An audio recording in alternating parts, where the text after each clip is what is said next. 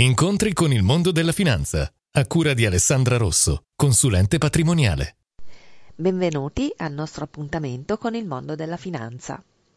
È già difficile prevedere l'andamento dei mercati finanziari, ma anche e soprattutto quello delle singole azioni. Questo è il motivo per cui occorre diversificare gli investimenti. Quindi, non comprare solo alcune azioni. Questa è una strategia che potrebbe avere risultati disastrosi. Sicuramente, e bisogna esserne consapevoli, non esistono investimenti privi di rischio, anche quando si lascia il denaro su un banale conto corrente.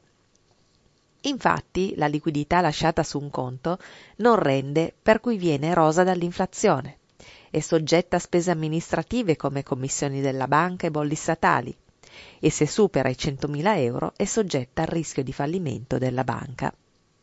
D'altra parte, non è neanche il caso di fare investimenti troppo aggressivi, perché più è alta la potenzialità di rendimento e più è alto anche il rischio legato a quell'investimento. Occorre quindi capire qual è il grado di rischio che si può sopportare per poter scegliere investimenti che siano adeguati. Vi aspetto al prossimo appuntamento con il mondo della finanza. Alessandra Rosso, consulente patrimoniale. Visita il sito studioalessandrarosso.it.